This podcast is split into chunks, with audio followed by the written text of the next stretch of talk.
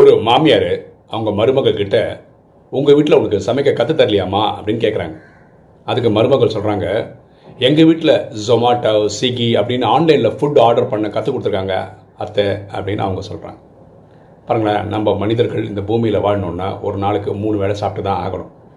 ஆணோ பெண்ணோ ஒவ்வொருத்தரும் சமைக்க கற்றுக்கணும் ஏன்னா அது நம்மளுடைய ஹோட்டல் பட்ஜெட்டையும் குறைக்கும் நம்ம உடலை ஆரோக்கியமாகவும் வச்சுக்கும்.